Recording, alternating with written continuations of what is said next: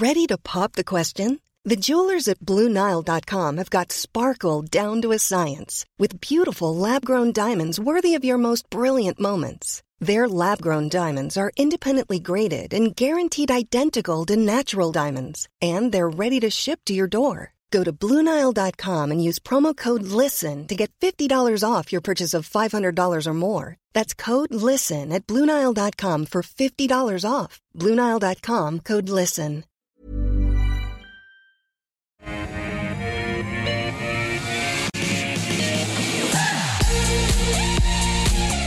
Well, here we are. It is the last day of the trading week and it is the last call for the week. And to help me round things out, I am joined by two of our favourite guests, Rudi Filapek-Vandyck from FN Arena. G'day, Rudi. I'm not here to help him at all. I'm here to help myself and the viewers. here to hinder, perhaps, if I'm, if I'm being picky. And we've also got Claude Walker from A Rich Life joining us live via Skype. Always good to see you, Claude. Thanks for having me. Looking forward to helping. Yes, it should be a good show. It is my last show as host before I hand you back to the capable hands of David Koch. So let's have a little bit of fun, shall we? Uh, let's, before, in fact, we get into our stocks that have been suggested by you, let's talk about Fisher and Paykel. This is a uh, pandemic stock, is it not? Uh, a company that did very well as uh, you know the world rushed to get its hands on ventilators. Well, we know how some of those countries have handled that response not well, and that has been good news for these guys. So I guess a bit of a silver lining there. Uh, in fact, shares doing very well today. The company saying that revenue up about 113% for the first nine months, some very good hardware sales. Rudi, this is just, uh, I guess I've got mixed emotions about this. On one hand, it's great to see a company do so well, but the reason for it doing well is perhaps a bit depressing. Is that because it's a New Zealand company? Uh, yeah, yeah, that, that too. that, that makes it even worse. I, I, I, think this is this is ideal step in to, to look at the broader market. Basically, stocks like like Fisher and Paykel have healthcare have been punished for the fact that they were actually beneficiaries last year, and over the past three months or so, uh, all the market attention has gone to uh, to the ones that have not benefited in 2020: the mining stocks, the energy stocks, the banks um, and, and, and so stocks like a Fisher and Paykel Healthcare basically have been held back for a while. Uh, there's another element in there as well, is that we've, we've had rising bond yields. And I think investors need to be aware that a stock like Fisher and Paykel Healthcare, which traditionally trades on higher multiples, they get, they're going to get squ- squashed basically if bond yields move higher. So that was the other reason. Mm. That's also the reason why I think investors should, should remain a little bit cautious with stocks like this one um, because there's a general expectation, that's one of the consensus calls now in global markets, that 2021 will see higher bond yields on average by mm-hmm. the end of the year, mm-hmm. uh, which means that's a headwind for, for Fisher and Paykel. Having said so, um, myth, myth number one, stocks on high PE multiples are not by definition a sell. And I think we, we see that again with Fisher and Paykel Healthcare. I, will extend that. Yeah. Stocks on high PEs can actually be really cheap. Can, yes, can not yes, are, no, can, yes, can is exactly. the key word there. It's all what comes next. Yes. And I think there's a similar story here as we saw with, for example, with Ansell uh, recently as well. Yeah. Those companies are still doing well, and the market is just being, well, you can call it silly, but the market in Australia in particular, it's a relatively small market. The focus of money is now so much on the on the mining stocks and the banks that there's that these stocks actually drop away a little bit. Um, also because there is that expectation of rising bond yields. Mm-hmm. Personally, I think you, you can have this one in your portfolio. I prefer ResMed. Mm-hmm. Another great um, stock. A, a similar, and I'm assuming that ResMed today is up as well on in the back in, in the back backstream of this mm-hmm. one, um, because ResMed also has more to offer. It, it, it, it's basically moving in that telehealth uh, sector, and it's a large, much larger company as well. Um, these guys have had some court cases, as, uh, but there's, there's nothing wrong with um, Fisher and Paykel healthcare in itself. Um, though my preference is has to be with ResMed. It's a I need to push you for a buy, sell, or hold. If you hold it, keep holding it. What, but, what but would you, do? I'm going to keep pushing. what would you do right now? I wouldn't chase it here. thousand dollars. I wouldn't chase it here no? okay. uh, for the reasons I've, I've, pointed out earlier. Okay. But if this stock at some point, um, I mean, I'm a little bit un, I'm a little bit less comfortable with what the market is doing at the moment. So I'm thinking there's a correction coming. If that correction comes, that this could be one of the stocks that you could you could snap up. Okay, fair enough. Hey, Claude, what do you think? This is a business that um, I know you've tracked for a, a, little while. It's had a phenomenal history. I mean, the pandemic has certainly been a, a tailwind for them, but even prior to that, this business was doing extremely well. Uh, would you buy it today? Well, I wouldn't buy it today, no. Uh, but I do think it is a decent quality healthcare stock, definitely one worth investing time in understanding and keeping an eye on. Um, as we sort of saw with this announcement today, uh, the hospital hardware has grown 446%. Now, I think you can safely say that that is not sustainable growth rate. Um, so, and if, if, anything, you might actually see because a lot of that's to do with like respirators and breathing equipment and stuff like that. A lot of that may actually come straight down. Then, on the other hand, you've got hospital consumables, which grew at 54%, which I suspect being consumables, and also given that you know COVID, I think will change the way some hospitals do things. I think that that's more likely to be the uh, at least a sustainable gain and something they can build on. Um, so, and then and then we move to looking at price. Well, it's a big big enough company. I'd call it a mega cap, but I won't try and push that on you. Um, $17 billion market cap. Um, th- this seemed like a really obvious stock to buy in the in the March panic, and it's up 50% since then. However, you know that just sort of shows that it's a big it's a big stock. Um, I think the the real the real question is uh, it's now trading about 30% above its pre-pandemic price do we really think it's sort of improved in value that much since then? Well, I guess it's arguable, but it doesn't. It doesn't seem like it. It does seem like that the market has acknowledged the benefits that the company has gained over the last year. So as a result, I don't see any mispricing. So that that's why I land on hold as well. Okay, so yeah, just concerns over pricing there. And please remember, pl- those playing at home, this is not a company that makes dishwashers and refrigerators. That no, is a different company. That, that, was a parent company that, at one stage. It was now owned by a Chinese company, I believe. Yes, they are. So there you go. So yes, you are buying. There was, an there was an interesting story there. It's all about the ventilators that also come from the, the machines. It is, it is fascinating, in fact. And um, thank you to Wikipedia for making me look smart on that one there for a quick Google search. Um, let's talk uh, BHP Billiton. Claude, I'll start with you first. BHP, now this is one that I, I know as a, a look, you were calling other companies mega caps. So I'm not sure what we're going to call BHP here. A very, very large company, and I know it's Once not. They get to a certain level, they're just all mega caps to me. that's right. So, so for that reason, it's probably not one that you focus on. It's also in the material space, and again, I know that's not an area that you like to fish in. Um, but could could you make the case for those that are, are so inclined to mega capped resource based companies?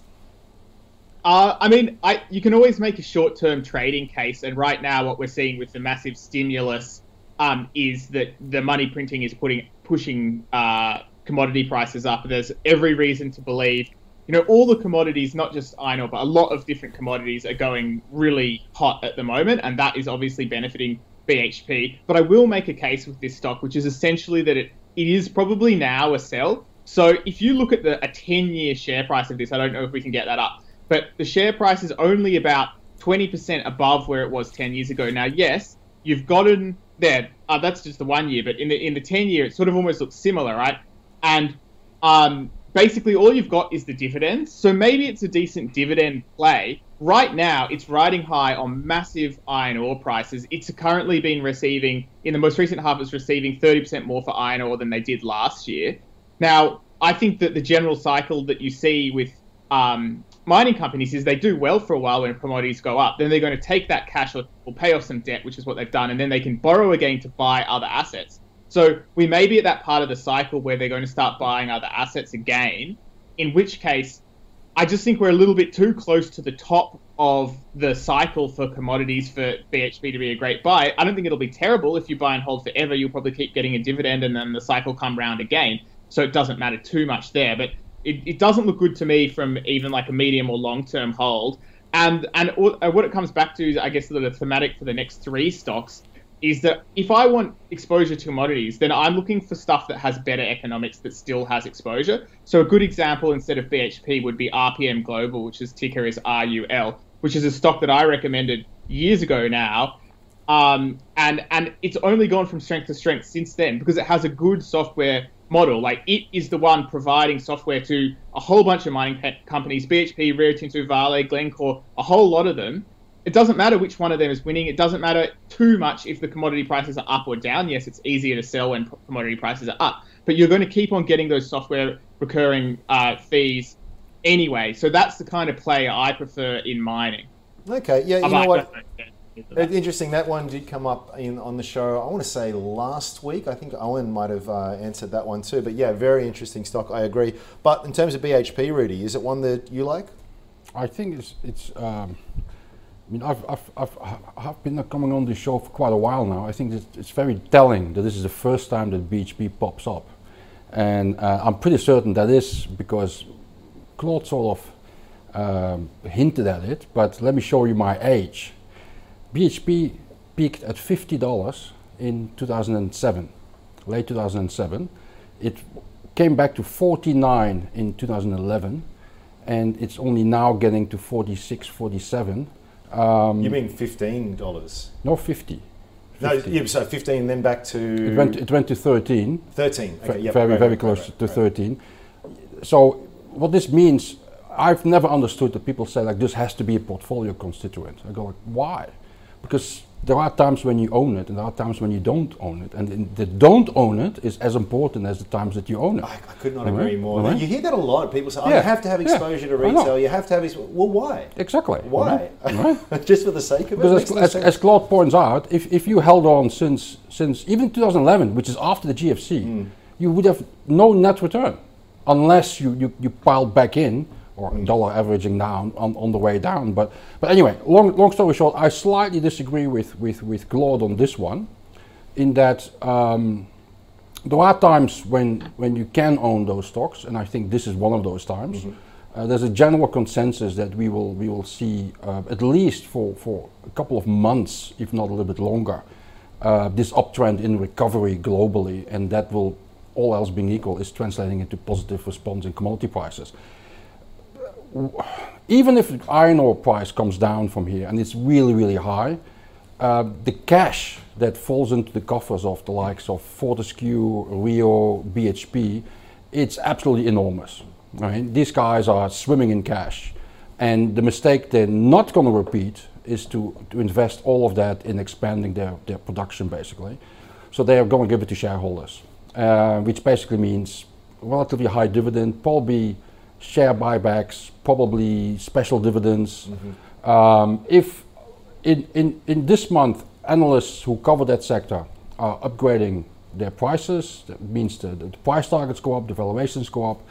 For the first time in 12 years, the price targets and valuations are now going past the $50 that we've seen in late 2007.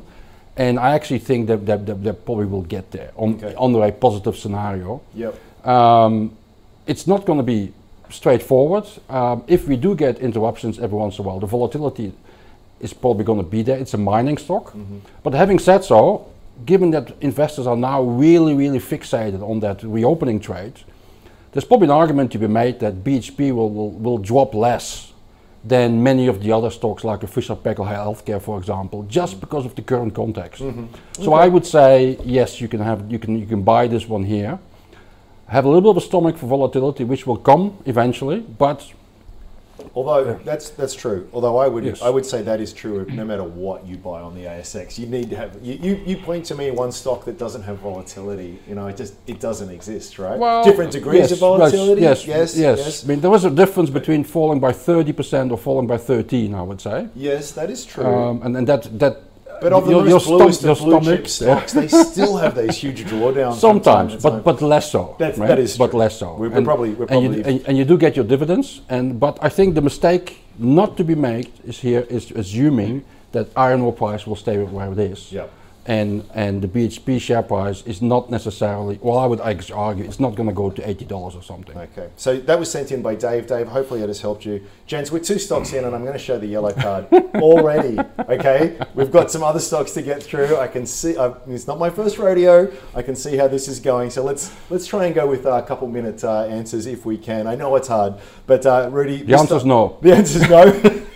well, maybe a bit longer than two seconds. Oh, okay. Strike Energy. Yes. Maggie wants to know. STX Yes. is the code. Yes. This is much more uh, Yes. a Oh, very yeah. different company from BHP. Yeah. I'll, Uh, I'll, I'll, try, I'll try to do as fast as possible. No. No, okay, done. Tick. Um, if you want to, Maggie, if you want to invest in, in, in stocks like, like energy stocks, by the way, long-term structural decline is now happening. This year positive, that's probably a blip in a long-term uh, downtrend. So you have to be careful, just like with BHP, don't stay the course for too long. My best advice I can give you is when you inv- invest is a big word. Um, when you do a stock like Strike, you have to immerse yourself in whatever they're doing. When are the next announcements coming? The drilling results, etc., etc. Because you have to know what's coming for those companies because they fall by 50% in a day if bad news comes out, and they can double in share price uh, if, if, if Well, good let, news let me layer out. on top of that. You don't have to do that, Rudi, but bear in mind that you're competing against people who do do that. And you know, it's that old saying: if you don't know who the patsy at the table is, Yeah, then it's you. it's you, Yes. right? So, Yeah. so don't be the patsy. Although I would say with a stock like Strike, I don't think too many people are researching that one. I mean, it's and anyway. Long story short, if you want to go in that sector, I, I have said a couple of times, and I, I can repeat it again. I think Senex Energy is a is a less risky, better proposition for uh, for a little bit of a longer longer term hold. Uh, this one is you, you, you better make sure that you can you can stomach uh, volatility and that you know what's coming from the from the company itself. Okay, Maggie, hope that helps you. Uh, maybe check out Senex and Sekus. Rudi's not going to buy this one. Would you buy this one, Claude? I'm going to guess. I'm going to guess no, but maybe I'll let you tell me why. No, although I'll give you a little fun fact. Right in my very, very early days of investing, I before I sort of decided that I was generally going to avoid resource companies, I did actually briefly own shares in Strike. Um, don't know why. I think it was a silly thing to do, We've and I probably there. lost money on it. but um, uh, yeah, so basically these guys are an explorer. It's it's super risky. I'm guessing that the, a lot of the retail in, uh, interest in the stock comes from the fact that um, uh, Nev Power was sort of previously on the board. Uh, Neville Power obviously has then become the COVID commission boss. So, and he had um, has lots of shares in um, Strike Energy, and you know he's been a buyer. So Hey, wait a sec, is this the think, guy you know- that recommended a gas-led recovery? Yes. oh, that's that would be- interesting. that's that would be the that's one, that seems yeah. like a really interesting coincidence. Please, yeah, it's, please it's super continue. coincidental and like fortunate, fortunate as well for um, Strike shareholders. You anyway, can tell so this is your I- last show. It's my last shot. So what I like. You can do whatever you want. Yeah, I. Sorry, Claude. Go ahead. I definitely look. Look, I definitely think that that's probably like. Actually, do you know what? If you'd actually just bought shares in Strike Energy as soon as uh, Neville Power joined the um, COVID commission thing, you you would be sitting on some good gains, right? Yep. So just that sentiment, just the sentiment, like oh, there's going to be a gas leg recovery. It's going to be good for Strike. That has been what's driven the share price up, right? And now you have a situation where they've, they're borrowing money and they're going to use that money to drill wells. So if they find, if they hit gas or, or find what they're looking for, then um, you know there's every chance the share price keeps on powering from here because you know they're probably reasonably well process, uh, positioned to make the most of that. Um, but it's a pure speculation. We don't know what's under the ground, and um, you know the long term it'd be it'd be good to um, it'd be good to see in the long term. Like, you, yeah, in the last five years, it's doubled, but that's all just happened on the sentiment in the recent in the recent times. So, Claude, Claude, we have um, seven yeah. more stocks. yeah, that, that's a no from me. That's a no. All right. Well, I'll give you another one that we, we can wax lyrical on a similar theme here. Let's talk about rare earths. Yes. Sigh. Let's talk about Lynas. Marianus wants to know these guys, I think, have lost money every single year by two. It's got a great narrative to it. It's got a, a phenomenal narrative to it. It's just never made any money. This is a really interesting thing. Well, sorry, I think it did make money for a, a couple of years there. Um, this was above 20 bucks a share not that long ago when this narrative first started doing the rounds of And it was at 16 or 17 cents on the other end of the spectrum. on the other end. And, and this this is you being in the market for a little while. You see this all of the time. There's a nugget of truth to any bubble, right? Mm. And there's and, the, and the, behind this sort of rare earth story, there's a real there's a lot of good, sound, sensible reason to expect a huge demand in these things. But it's very first order thinking, and eventually. When the cash flow doesn't appear, Mm. and doesn't look like it's appeared yet, there's only one thing left to give. So, Rudy, I'll let you have and, that- first and, crack. and, and they've made a lot of management mistakes. Oh, my I mean, gosh. I mean, the list is very long. Anyway, long but hope springs eternal. Maybe Yes, maybe yes. this time it's different. Exactly, and on, and I'm and I'm guessing that on, on that premise, this stock has been bought or at least has the interest. The most ideal situation here is that you actually own it and that you, you've bought it at, at a lower level and so you have some comfort in, in, in your investment. Um, personally, I think you, you, but I'm assuming that if you buy this stock, you're, you, you, you are speculating and that's your risk profile, etc., etc., etc. So I personally am positively biased to this one mm-hmm. on the on all the all the stories that are going around. There are not many producers around, etc., etc., etc. Um, so I would basically be inclined to ride out the volatility and um, put a pain limit somewhere. That if, if the story goes wrong at some at some stage, that you don't stay on board until it hits nine cents again. Um, but I mean, just for this, just believe in the, in the long term, uh, and that, that, that management is not going to make any mistakes. So um, I, am not going to say a buy because I don't want this to go into the portfolio. Mm-hmm. Uh, but a speculative hold, I would make it. A speculative hold, with, with, a, with a longer term view, and you and you don't hold your breath. Okay. Right? a ringing endorsement there from from Rudi. hey, Claude, what, what do you think? Uh, look, it's a really tough business. They're in the business of mining this rare earth stuff and then processing it. The processing is a really difficult and sort of dirty way to do it. So it's a tough business right there. I don't know why, what the attraction is with tough businesses. I guess it's all mostly like short term focused. You know, there's this great uh, electric car thesis and, and that's going to drive a uh, requirement for rare earths. Typically, miners just don't make that much money throughout the cycle. Like, you, it's just you got to get on and you got to get off, and it's really hard to tell where we are in that cycle uh, without being an absolute expert in the commodity. Like five years doesn't capture it. You know, I'm one of the younger uh, people that talk about stocks, and yeah, I remember when this was twenty dollars, and I remember when you know rare earths was the next big thing, and, and this is down seventy five percent ten years later. So yeah, it's, it's hard for me to. I, I guess like if you're on for the ride now, then there's no reason to get off right until until the share price starts falling, until the narrative starts breaking. But if you were thinking of getting on now, um, then you know you could well be towards the end of the run. I just don't know. Um, if I wanted to get this kind of exposure, I'd go for one of the more established, profitable um, mining companies like Albemarle, which is a US listed one, mm. mines lithium. Um, this one is just uh, more speculative than needs to be for me. So, uh, look, I'll give it the speculative hold like Rudi, but I guess for me, it would probably be a sell. Yeah. As very as soon as the share price started going down, I would sell it. Yeah, I, I, hear what you're saying. The, I, one wrinkle to that, or one challenge I would put towards that is I hear that a lot. It's like, yeah, I get it, it's really tough, but it's going up, and I'll just sell it when it goes down. The trouble is, is like everyone when everyone rushes for the yeah, exit yeah. at the same time, you know, we sort of say, I'll do that, and it's like by the time you do it, you're still selling out at a 30% drop potentially here. Yeah. Um, so, so just, you know, stay close to the exit, yeah. I guess. Yeah, um, that's why I don't generally do this kind of play myself, basically. Like, I like yeah. to have my own plan, not just be following the crowd there. But uh, some people make money trend following, it can work. That, that's true. That is true. Different horses for courses, and it's a very good point. Hey, before we go on, I should have mentioned this at the top of the show. Uh, we are on Fridays. We stream live on Twitter and Facebook. So a special hello to those following us on social media. Uh, Claude, I'll give you first crack of this one. We're going to go outside of the uh, the commodity space. We're going to talk about a company called Ike GPS. Is I think how you say it. Um, it's IKE is the code. Anthony wants to know. This is GPS capture devices. So uh, early stage business. Again, one of those areas where you can probably potentially see a lot of growth, but very early stage. What do you yeah, think? so basically, um, I'm glad I'm glad this one has came up um, because uh, basically it's like a really interesting little company. So it's a smaller company, I think about 140 million dollar market cap.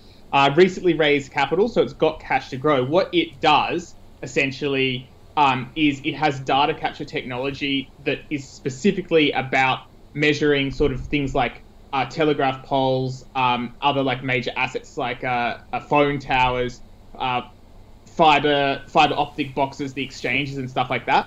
And they basically have a system where you know they, they can scan all of this stuff and, and keep an eye on it and, and basically help companies that own these big networks uh, basically to allow them to uh, assess, monitor, and then build out those networks more quickly, cost efficiently, and safely. So they have it's a business to business. Ultimately, it's a business to business, essentially a software company, although some hardware is involved.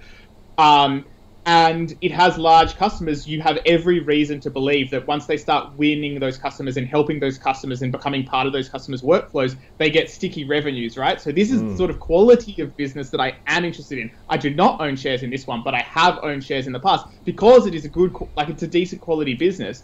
Now, it's also the other interesting thing is because it just raised capital at 64 cents per share abouts, then it's becoming more liquid on the ASX and generally that can put it on the radar of more people. So that's also probably in the positive as well. The negative here is it has run up a decent amount now. Like so, uh, on trailing rev- subscription revenue, looking only at subscription revenue, it's tra- it's on about twenty times revenue there. Look, you can easily see that growing. It has been growing. It got a, it got set back by COVID, but it has been growing before that, and it probably, probably will in the future. You can see this growing into its currently valuation. Um, definitely, it's on it's on my watch list. I don't own shares. Um, very hesitant to give something a buy when I don't own shares in it, but oh, it's it's probably one of the best quality or most interesting stocks in this um, on this show. So I I'm tempted to give it a speculative buy there, but with the caveat that I do not own shares myself, and I myself am, am waiting for so, sort of lower prices when it's a little bit. That's I, one of the one of the things I love about you, Claude, is always full disclosure, which is uh, sadly lacking a lot of the time in this uh, industry here. But so I, I do appreciate that, and uh, and for viewers at home, a lot of context there for you to consider. What do you reckon, Rudi? I'm going to say it's probably too small for you. The full disclosure: I do not own shares in this company. no, it's it's it's almost like I'm I can say like I'm going to the Tokyo Olympics. I mean, what does that tell you? Nothing. I mean, I could be a basketball player. I could be something else, right? And in, in, the share market, people people always underestimate this. Small companies they have always great, well, usually they have always great stories, but and also they start from scratch, so they always make progress in the early days, and and, and it's the story that carries it, and then at some point it just disappears mm-hmm. most of the time, and the statistics are actually against you if you stay on board for for longer, because most small companies, even though it sounds controversial here, but it isn't they never grow up into medium-sized companies. And medium-sized companies very seldom make it into large companies, right? And there's a reason for that. It's much much more difficult than you think that you would expect from from the from, from the pure figures. So what I'm trying to say a little bit in a convoluted way is, if you're dabbling around in these really really micro-cap stocks, you really have to create experience and a taste for it and, and, and, and your own little ways of doing this because otherwise you are going to lose money. It's that simple. And if, if you if you're not that experienced person, stay with the mid caps, I would say, and don't go don't go into the very dark corners of the market. Okay. Yes. Yeah, uh, I, I agree with that as well. I think mid caps are a safer place to play than these tiny little ones. I completely yeah. endorse what Rudi just said. Good yep. on you, Rudi. Yep, no Thank worries at all. And I will just point out too. I Full just, disclosure: I, we have not discussed this before the program. um, I just brought this one up. There's been zero trades that have gone through this today, yeah. so it is, uh, as yeah. Claude said, getting more liquid, but still quite illiquid and something. Be, be careful for the lobster pot. Yes, there you go.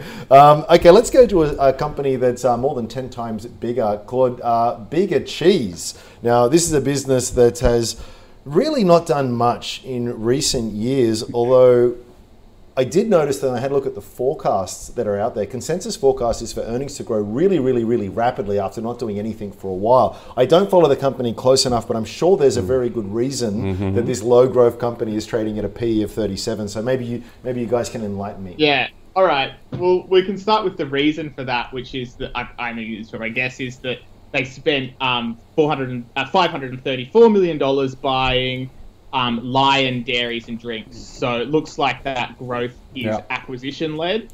Gotcha. Um, so n- don't get too excited about it uh, in, from that perspective.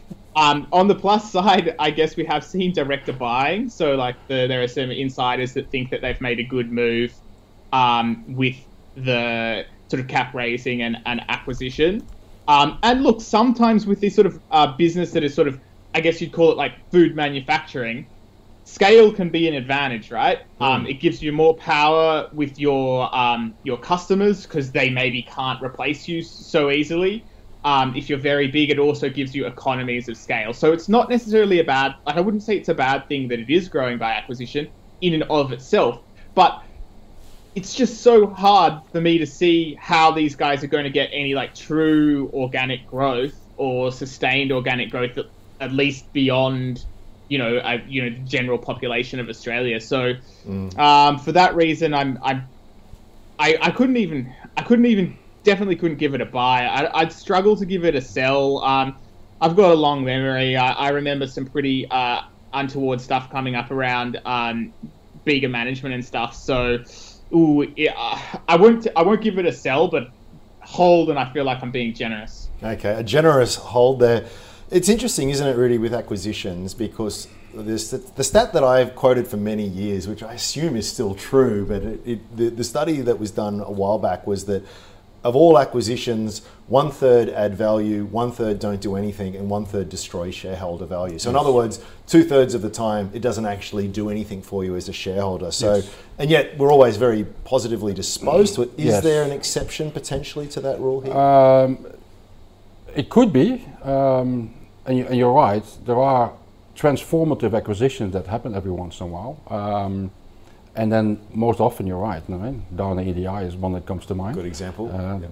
BHP and Rio in the past. Mm-hmm. yep. Um, I think in this case I, I, I differ slightly from from uh, um, from Claude.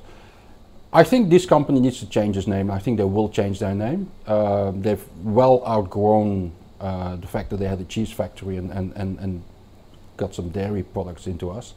Um, these guys also own um, Vegemite these days which shows us the ambition. They see themselves as a, as a food conglomerate, mm-hmm. basically, mm-hmm. and they're building on that on that ambition. So they, they, they intend to become a much larger company with much broader range, and obviously this is a coup. The share price is actually quite cheap in, in, in comparison to what they potentially are expected to achieve on, on, on analyst forecasts.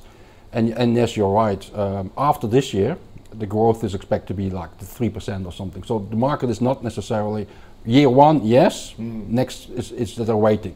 So I would see this as a proposition that if, if they get it right, the share price will, will, will, will really spike a lot higher. Mm-hmm. I, would, I, I think easily 20, 25%. Mm. The reason that that is not happening here is because the market, understandably so, is cautious and is, is waiting for what is yet to come. Because this is, for them, is a very large acquisition. Yeah and betting down very large acquisitions, if you're a, a, a medium-sized company, that's not that's not a given. I mean, it's a cha- it is always a challenge, yes, isn't it? Exactly. And so, okay. so buying here is basically taking a, taking a punt on management will get it right, okay. and there's not not too much is going to go wrong.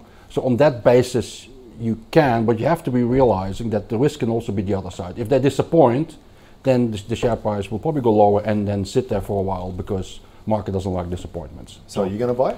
Um, I think you can you can buy here on the premise that they get it right. Um, and, and, and on that premise, the share price is, is, is hanging in there somewhere, uh-huh. waiting for what is yet to come. Alrighty, okay, well, that takes us to the halfway mark. Let's do a very quick recap here. We started off with Fisher and Paykel, business that's got an incredible long term history, It really great 2020, and this year's looking 2020, uh, financial year 21 is looking to shaping up to be wonderful as well, but it's kind of in the price. So that was a hold from both of our experts. BHP Group, uh, top of the cycle for Claude, uh, a buy though from Rudi thinking there's still some more upside to be had. We then went to strike energy, gas exploration, development, structural headwinds, speculative uh, nature, rah, rah, rah. Long story short, double sell there, double thumbs down. That was pretty much the case too with Lynas. In fact, we probably got a little bit notch up from that, which the guys uh, called a speculative hold, uh, which is you know about the most generous that we could get out of them. Uh, so you know read between the lines there. Uh, Ike GPS, this is a business that, uh, as Claude made a really um, interesting case for here, there is actually some really nice uh, economics in terms of their business model here if they get it right. But uh, it is in the price uh, potentially there, so it was a speculative buy at best from Claude, and for Rudi, way too small and very, very illiquid. And then we talked about Bega Cheese. This is all about acquisition led growth, which we know can be a bit of a challenge. Uh, Rudi thinks that they management is probably worth backing at this point, but for Claude, it was a hold. What does that mean? Well, regular viewers of the show will know that we run our own portfolio here, and whenever we get two thumbs up, we buy the stock, and uh, it's a pretty simple system. If we don't get any, if we get anything other than uh, two thumbs up, we sell it. Let's see how it's gone since our financial year to date. Not bad. I want to say, anecdotally, I probably should have done some more research on this, but I want to say that's the highest level it's been. It's certainly up there, 27, let's call it 27%, uh, which is just phenomenal. And in the last week and month, doing really just um, surging ahead, which is great to see. We added Whitehawk just this week. It's a nice, uh, interest, very interesting uh, cybersecurity company. Grange Resources down in Tasmania that got uh, added in as well. Uh, I think, believe that was Matham and uh, Gorav that added that one in. We had an ETF special on Wednesday, and uh, that's still online if anyone is interested in ETFs. Uh, the BNKS Beta Shares Global Banks ETF was added. Objective Corp and Magellan added in uh, prior weeks there as well. There's the website. Go check it out. Lots of interesting uh, stocks to consider. Let's get into the back half of the show friendly reminder that uh, time is of the essence, gentlemen. Uh, Claude, I'll start with you here. Ridley Corporation, RIC. Kathy wants to know uh, animal nutrition, but I guess you should probably think beyond multivitamins for cats and dogs. This is more sort of agricultural feedstock kind of products, yeah? Yeah, sorry, I think my face was giving away how I feel about this stock for a minute. Like this, I just I like struggling to find something nice to say about it. Basically, um, the this is a capital intensive business. It is obviously dependent on like animal farming. Um, having farmers as customers is not the ideal situation um, for anybody. Um, and because you know it just can go up and down and, and be impacted by so many things. You know that farmers have heaps of debt. They can go bankrupt. You can they cannot pay. Your whole sort of thing can go wrong. And then if we just look at the financials, it, it, there's why why why the the revenue is pretty much flat in the last four or five years. Profit is down. Dividends down from about four cents to 1.5 cents. I mean, I can't believe the share price has been as resilient as it has. It's uh, it completely lost on me. Um, I'm probably going to have to give it a sell, uh, but I guess if somebody, you know, I'm not tr- I'm not an expert on farming stocks, so I, I want to put that caveat out there. This is outside my circle of competence because my filters filter out this company in about ten different ways. Mm-hmm. And, and I wouldn't buy it for that reason, basically. Okay, pretty. Um, well, he, Claude did mince his words there. No, no. Uh, what, what, do you reckon? A little bit less negative, but uh, in, in, in general terms, yes. As we, as we all know, I'm, I'm very much an advocate of managing risk and reducing risk in your portfolio because the share market itself is, is risky in itself. Um, Ridley uh, is completely fallen off my radar over the years. And why is that? Because it has had a really checkered history, bad management, uh, and etc. etc. The reason why the share price is where it is is because they've actually restructured. They've sold assets, they restructured assets, and they are believed to be potentially on, on, on the better way forward. A fresh management team? Yes, all of it. Mm-hmm. Uh, less assets, better run assets, etc. Um, having said so, I, I, still can't get excited because it's the main, it's it's salt and and and it's feedstock uh, also for poultry and and, and stuff. So, um, I mean, given as I always say, I look also at the past of, of companies, and if the past is so terrible, then you I always take a grain of salt when looking at the, the future. So I can't get excited here, but I can see it's almost a similar story basically as with Bega Cheese, if you believe that this restructuring is, is going to is going to be profitable for them and that management is now going to do a do good thing, then you're not buying a stock that is overly expensive. Um, I'm trying to remember the Buffett quote, something along the lines of they never turn it, around. There's that, that that's an, that's very apt. And the other one I was thinking of is when an industry with a poor reputation mm. meets a management team with a great reputation. Yes. It's the industries whose reputation remains yes. intact. Yes. In other words, you know, yes, oh, I'm, some I'm, some places I'm, are much harder to yes, operate than others. And I'm definitely, uh, I'm definitely on. I mean, I always think that investors place way too much emphasis on the management team.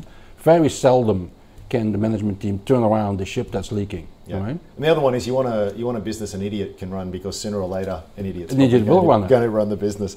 Well, maybe that's the case with Sonic Healthcare. I don't know. Yes. How's that for a segue, Claude? Yes. I'll go to you first for this one uh, as well. Medical diagno- diagnostics, pathology they've done okay over the years. Uh, the growth hasn't been knocking it out of the park kind of growth, but they've sort of been plodding along at upper single digit kind of earnings. Is it one that you consider? Yes, and this is actually the only stock today that I own shares in. Um, I'll tell you what I like about Sonic Healthcare. Sonic Healthcare is like the modern day Coca Cola quality company. Let me explain. Buffett um, advocates love to talk about how quali- like Coca-Cola has such a great distribution network and brand, and it's got this old school moat that allows it to keep growing.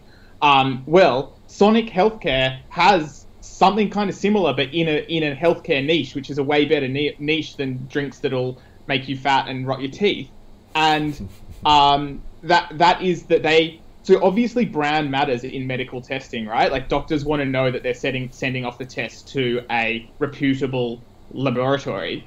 And second of all, distribution network matters hugely, right? You've got all these samples, you have it's not no one can't just replicate this super easily because you need a distribution network, you need centralized labs, you need experts, you need even from the, to the person who takes the blood sample or whatever, they are specially trained. So it's not that easy to replicate. These guys are big. They have over 50 clinics worldwide doing um, high volume COVID PCR tests, right? This where I messed up with this is I was so eager to buy this as a beneficiary of COVID that I was buying at the end of February before the stock market crashed. So I didn't make nearly as much profit as I should have, but I'm still holding my shares because this has got this is massive tailwind. Pathology and radiology are both hugely important medical tools for human healthcare, and the world is underserved. Like, yes, in Australia, we're not necessarily underserved. We have a great healthcare system, but the world is underserved by these mm. things. Companies like Sonic have so much more good to achieve in the world. I am not a buyer. Current prices has moved up quite a lot for obvious reasons, but I still hold my shares. I will sell my shares when the share price gets high enough or when this, when this current tailwind fades away. Um, it's not going to be a super long term holding for me just because it's so big, but it is a stock I'm comfortable holding. Okay, nice endorsement So there hold from, for from from Claude. Um, what do you think, We should we should we should frame this in. We have disagreement now. Oh, okay. Ah. Disagreement. now it's getting interesting. I actually think pathology and imaging and all of that, what they do, is actually, I'm not so sure whether it's such a great business, to be honest. The pressure is, is the, in particular in Australia, you see the pressure of, on their operations, and there have been years when, when the government or someone else, the landlords or whatever, is putting pressure on their operations. Mm. And this is actually an acquis- acquis- acquisition-driven business. That's how they expanded their network over the years. So this is about being able to buy an unlisted company at lower multiples and then adding it to the network. Having said so, uh, it has performed much better than I have given it credit for in the past. It's, I mean, I, I come from Cochlear, ResMed, and, and the likes, and when you then CSL. look when you then look down on, on the Western sector, it's very difficult to get excited. But th- those guys are really global top. Having said so, this is this is sub top in Australia, and, and that's not a bad place to be Mm-hmm. in, all else being equal. However, now owning the shares is basically making a prediction that uh, the testing they're doing. See, the, the, the- the proposition is as follows: the usual tests are now basically not happening, and they're testing for COVID, and that the margin on COVID is much much higher. Now, the, the proposition you're making now is that either the testing for COVID will go on for much longer, and maybe it will stay with us forever. Maybe that's that's that's that's a, some analysts are making that call, mm-hmm. and if we make that call, then this share price will go a lot higher. Mm-hmm. It will be re-rated higher, but not everyone is yet willing to make that call. Or you make the, the, the, the call that when the normal operations recover again, that there's, an, there's a pent-up demand and it will feed into their to their profits. Okay. That question is as yet unanswered, but that's crucial to the, to the outlook now beyond probably the next year or so. So, So I would say that's a hold with the eye on is that COVID regime going to stay with us for longer or not? If the answer is no, then you have to sell today. Okay, okay, there you go. Uh, Chris sent that one in. Thanks for sending that in, Chris. Rudi, uh, first cab off the rank for this one, Seek. Now, Seek is a company that has just been a real Australian success story. Uh, and really uh, benefiting from the structural shift away from uh, the traditional classifieds to online, and the companies that have gone on to own that space have done remarkably well. Great story. Sales growing through the club. And there's, a, there's another angle. There's another angle. At one stage, I think it's around the period 16, 17, they got competition coming in in Australia, and they successfully restructured, realigned their business, and fended off the competition. Yeah. Which is equally important because that shows you the quality of, of, of management and of the business model. And management are very high quality here as well. But what is interesting is we've seen the earnings falling. Well, there's, there's a lot of interesting, but earnings have really fallen away at the same time that sales have continued to grow. You dig below the surface here, and this is a story of trying to uh, invest for growth. Yes. And they're looking, you know, Australia's only a pretty small market, so you've got to grow elsewhere. So that's the question, is it not, for the Seek? Can, Yes. can, can, will all of this investment pay off? Yes, and that that basically is the question. When when when when people ask me, and I, I know that Claude mentioned the, the word quality a couple of times, and, and quality is one of those terms that's been used like oh, way too often in Yeah. the share market. I mean, but I use quality for companies that basically invest in the future because all the stocks we, some of the stocks we've mentioned, like CSL, Resmed, Cochlear, they invest hundreds of millions Oh, like, of dollars. like I mean. 10 to 20% of their sales. Exactly. Huge it amounts. goes into Yeah. it goes and for example, a uh, the banks and Telstra have not done that, and and they're going to pay for that Mm-hmm. next year. This year as an exception, but long long story long story short, they are one of those examples that uh, have, are never shying away from saying like, listen, we're not going to make profits. We just have to invest in it. That's also how they fended off competition, right? Otherwise, they, they couldn't, wouldn't be able to do so. My, I mean, I don't own them. I own car sales and REA Group, and they usually are being put together in that same in that same Other basket success stories. because they're all platform companies. They all have their own niche, and they're all doing very very good things. The- My reservation with with uh, Seek is that it has become increasingly a China story. That Zhaopin operation they have is pretty much now the dominant driver in that business. I don't have enough insights here in Australia into what exactly is happening in China, in particular with all the conflicts and the, the tensions we have directly between Australia and China as well. Um, so I have thus far been, been much more comfortable in owning car sales and REA Group. Okay. Um, if you're comfortable with China, I mean, they- they, they've had lots of plans. It's obviously it's obviously going well, but they need to make a lot of investments. And for that reason, I would say it's it's a hold at best. A hold at best. And uh, what about you, Claude? Again, just um, a friendly reminder of the time here, but what do you think of Seek?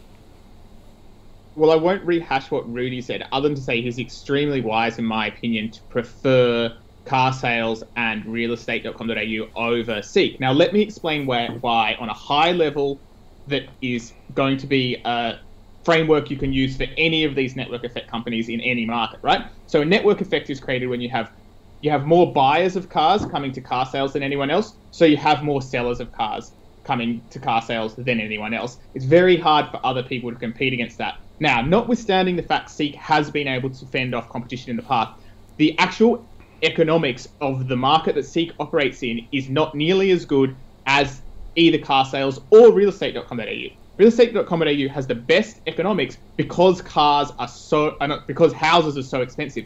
It's very easy for them to make lots of money off these huge transactions, often the biggest transaction someone will do in their life, right? So it really matters. You're likely to advertise in multiple places, and you definitely want to pay top dollar to get the most views. Cars, cars sits in the middle. Cars aren't as expensive, but you're only going to sell your car once, and you probably don't need to advertise it on multiple places. But with getting a job, if you're applying for jobs, you're going to be looking everywhere. The same person is much more likely to check out different websites to look for a job, many websites, rather than just go to carsales.com where they find enough selection and they find a car.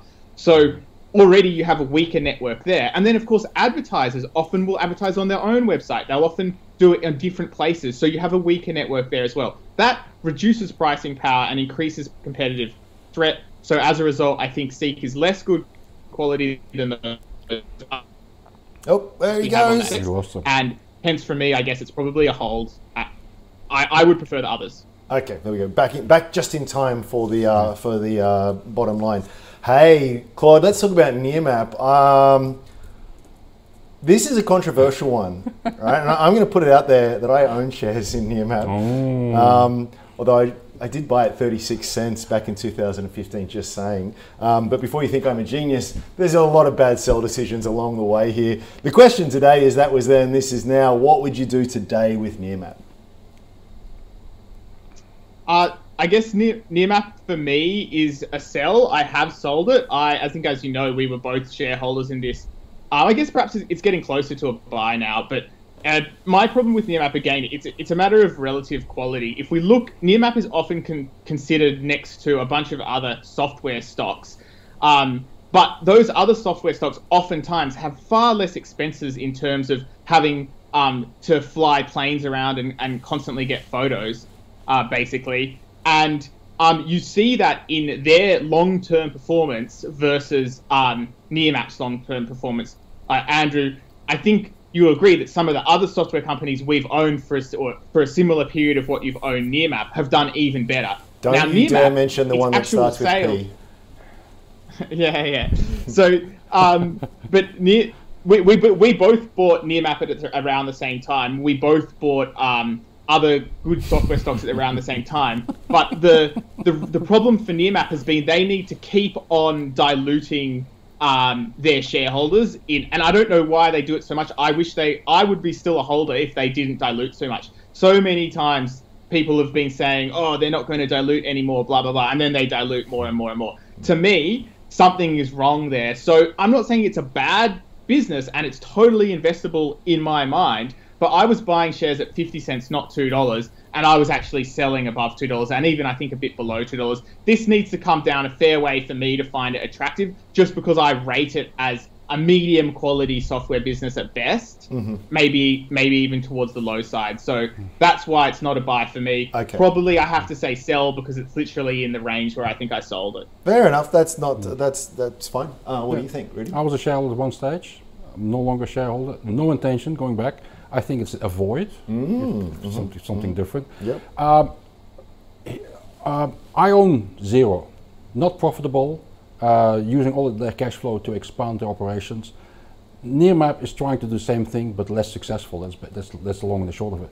That expansion story has, has changed over time, and they've actually had to scale it back forcefully because they basically were spending too much money and not, not getting enough in. They're doing okay in the US, aren't they? Are they really? Oh, seems all right to me. Maybe, maybe okay is okay, but obviously uh, that's been priced out the share price now. That Mm. they're no longer having that, that blue sky in the US, and, and they basically can't afford it. Mm. And and to make it matters worse, you now have uh, arguably uh, more intense competition, and competition is the worst enemy of the shareholder. I mean, Mm. it's, it's that simple. Why, if, if we do get higher bond yields, then technology stocks that are not profitable uh, will probably hit, be hit hardest. So I, I would say the, the overall risk to the share price here, in particular, if there is any hint of a disappointment, look mm. for example at Altium and Appen what mm-hmm, happened, mm-hmm. um, the risks are elevated. So I would basically say avoid. There are much better, much less risky propositions out there.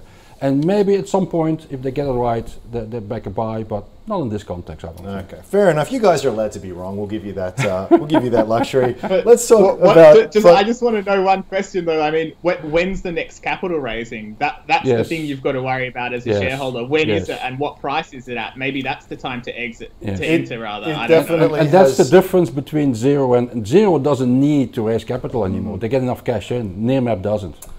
In a few weeks, I'll be on the other side of the desk, and uh, it'll be me showing up all the time, and uh, I'll, maybe the new map will come up again. Um, let's the last or- stock. or we- we- Pointerra, maybe. Or maybe. Well, let, don't go there. Okay, let's let's and very quick, guys. This is a one-minute answer each, and I think we can afford to do this because. Frontier Digital Ventures has come up a lot. We were talking about network effects and classified businesses. Well, this is one for emerging markets. For example, Yeah. they've got they've got uh, an online classified business in Pakistan, amongst other places. It's very popular on the show as a general rule, but very quickly, Claude, buy, sell, or hold.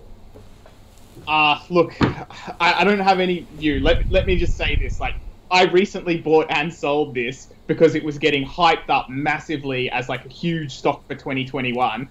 I could, I guessed that it was going to be promoted by certain people. They promoted it. The share price shot up 20% in a day. I sold my shares. Now the share price is back down to where it was before the promotion. This company has a whole bunch of early stage stocks that have that potential blue sky kind of, you know, they're trying to be um, these, uh, you know, similar to car car sales, real estate, and that sort of thing, but in in you know Africa or South America or whatever, right? So it's very speculative.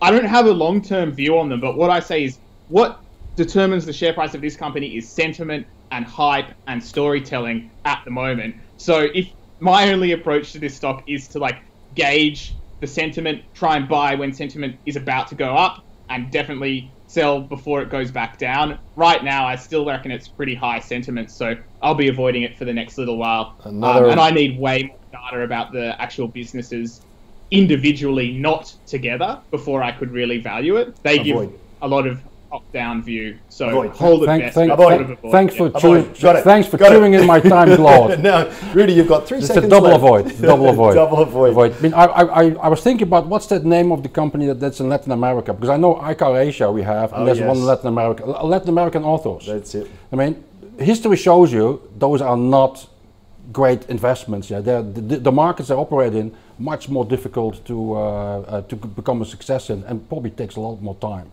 Okay. So hype is not a reason to buy a stock, in my view. I like. I'm going to get that on a T-shirt. Hype is not a reason to buy a stock. No. I like that. Um, that words to live by, John. Hopefully that has helped you. Thanks for sending that one in. Let's do a real quick summary here. Ridley Corporation, two thumbs down.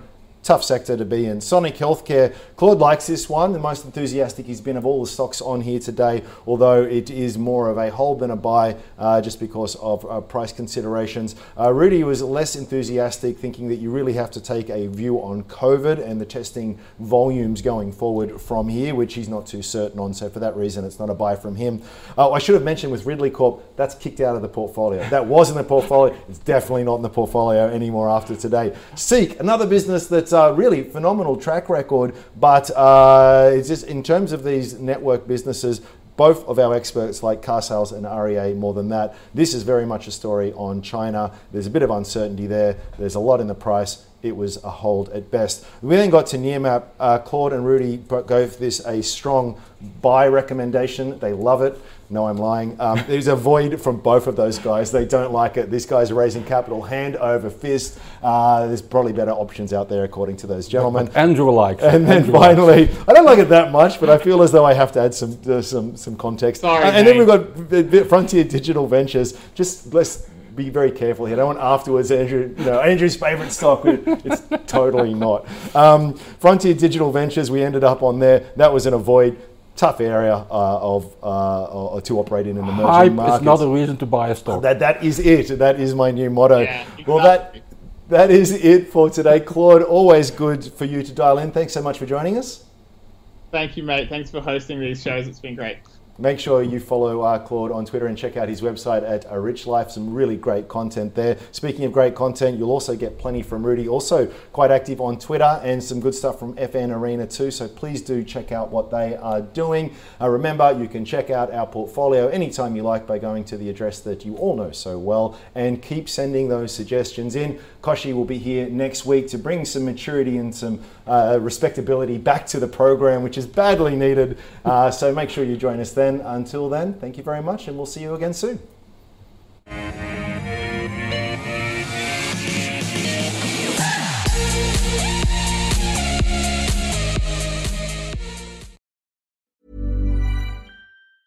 Hey, it's Danny Pellegrino from Everything Iconic. Ready to upgrade your style game without blowing your budget? Check out Quince. They've got all the good stuff shirts and polos, activewear, and fine leather goods, all at 50 to 80% less than other high end brands. And the best part? They're all about safe, ethical, and responsible manufacturing. Get that luxury vibe without the luxury price tag. Hit up quince.com slash upgrade for free shipping and 365 day returns on your next order. That's quince.com slash upgrade.